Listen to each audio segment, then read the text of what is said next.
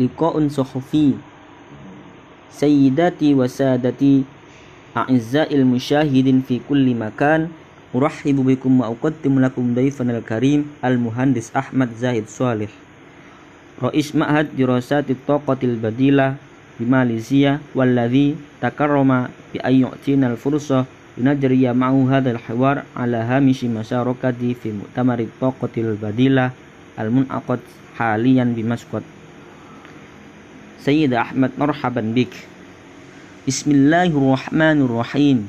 أشكركم باسمي ونيابة عن الوفد التي يرافقني أحب في البداية أن أصحح معلومة صغيرة وهي أن اسم معهدنا هو معهد الطاقة المتجددة وليس البديلة آه صحيح. وبمناسبة الحديث عن المعهد لو تفضلت بأن تعطينا بعض بعض المعلومات عن هذه المس عن هذه المؤسسة العلمية الفريدة من نوعها في العالم الإسلامي. بكل السرور وكما يدح الاسم فمعهدنا يقوم بدراسات حول مصادر الطاقة الموجودة في الطبيعة. wallati tatajaddadu tadu istimrar wallati yumkinu istighlaluha fi tanmiyati wal iktisad wa min ahammi khasa'isiha annaha la tadammarul bi'ah kama wal hal bin nisbati lil bitrul wat taqati wat taqati wat taqati nawawiyah. Wa kaifa barazat fikratu ta'sis hadal ma'had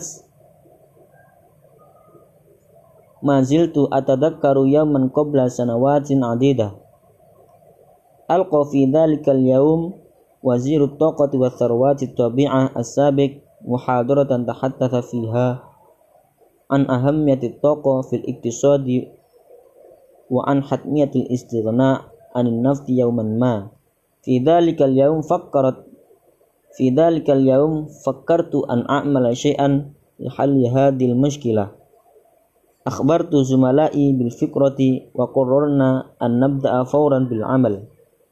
ما هي أهم ما هي أهم إنجازاتكم؟ ومن يمول ومن يمول عملكم؟ ومن يمول عملكم؟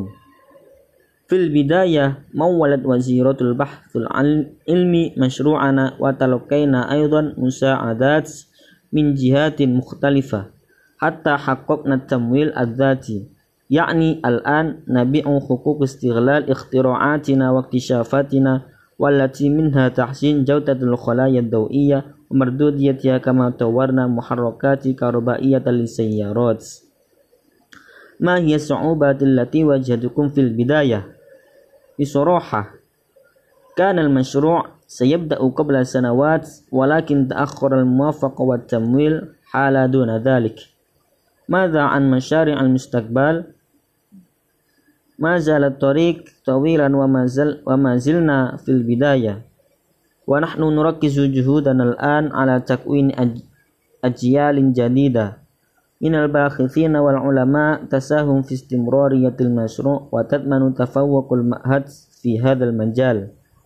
سيد أحمد نشكرك على هذا الحوار. الشكر لكم.